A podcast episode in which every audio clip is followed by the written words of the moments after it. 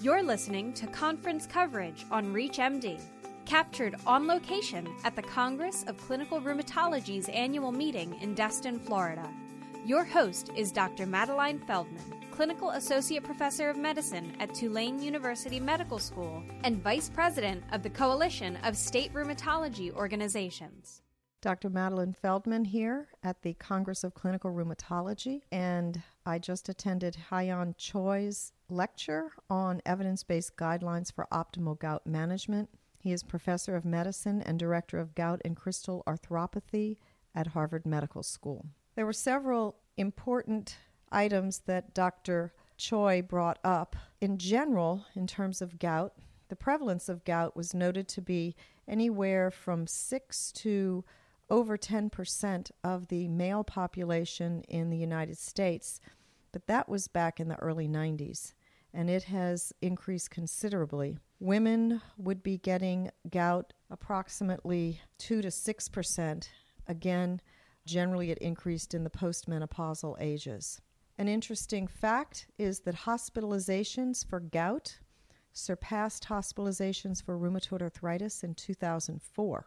Dr. Choi spoke extensively about allopurinol hypersensitivity syndrome. It is probably the most concerning adverse event with uric acid lowering treatment. This particular syndrome manifests as a Stevens Johnson syndrome or TEN, toxic epidermal necrolysis. In the United States, the hospitalization and prevalence is 1 in 1,500 patients.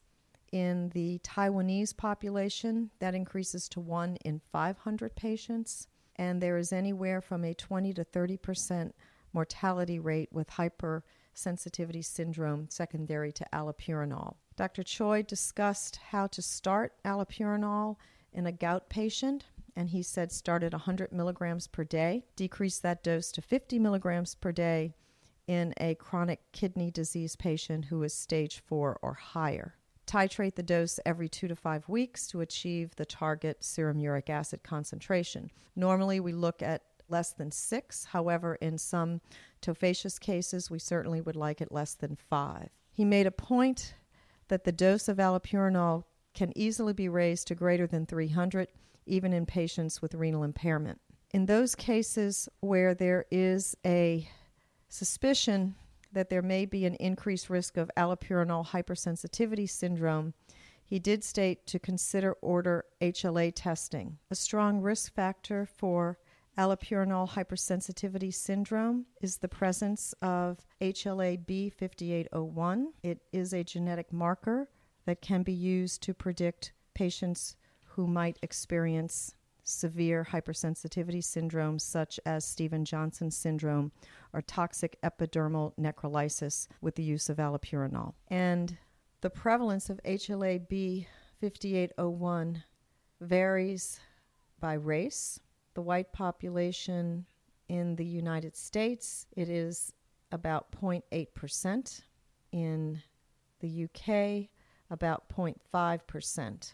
However, in the Asian population, this HLA risk factor is present in 7 to 15% of Chinese, and it can go as high as 20 to 25%. However, in Japanese patients, the HLA-B 5801 is only at 0.8%, and in the United States, 0.6%.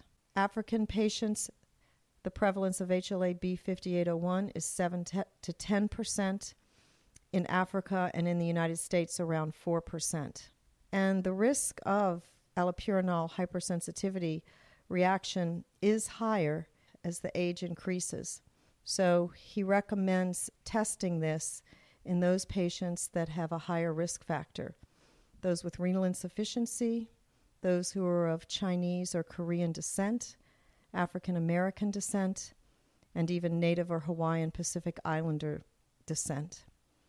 And if the HLA-B 5801 is positive, he would not recommend u- utilizing allopurinol as a uric acid lowering agent. You've been listening to conference coverage on ReachMD. For more highlights from this and other meetings around the world, visit ReachMD.com. ReachMD, be part of the knowledge.